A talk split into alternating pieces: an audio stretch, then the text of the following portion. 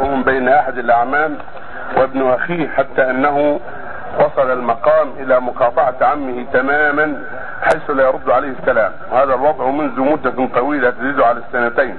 وقد حاول العم الإصلاح ولكن ابن الأخ يصر على مقاطعته علما بأنه شاب طيب وملتزم بمبادئ الدين ولكن مع هذا لا زال يقاطع عمه. فما رأي فضيلتكم في هذا؟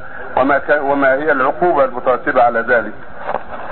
ينظر في العم إذا كان العم قد أتى معاصي ظاهرة أو بدعا ظاهرة معروفة فولد أخيه معذور إذا قطعه واذا هجره حتى يتوب. أما إذا كان العم لا جرم له ولكنها أمور نفسية وأمور تتعلق بالدنيا فلا يجوز لولد الأخ أن يقطعه ولا يجوز أن يهجر أكثر من ثلاثة أيام. الهجر ثلاثة أيام فاقل في أمور الدنيا ويلزمه صلته بعد ذلك والسلام عليه والقيام بحقه لأن العم مجلس الاب فلا يجوز له أن يقطعه ولا أن يهجره إلا إذا كان ذلك من أجل إظهار المعاصي وإظهار البدع. هذا لا بأس بهجره حتى يتوب إلى الله من ذلك.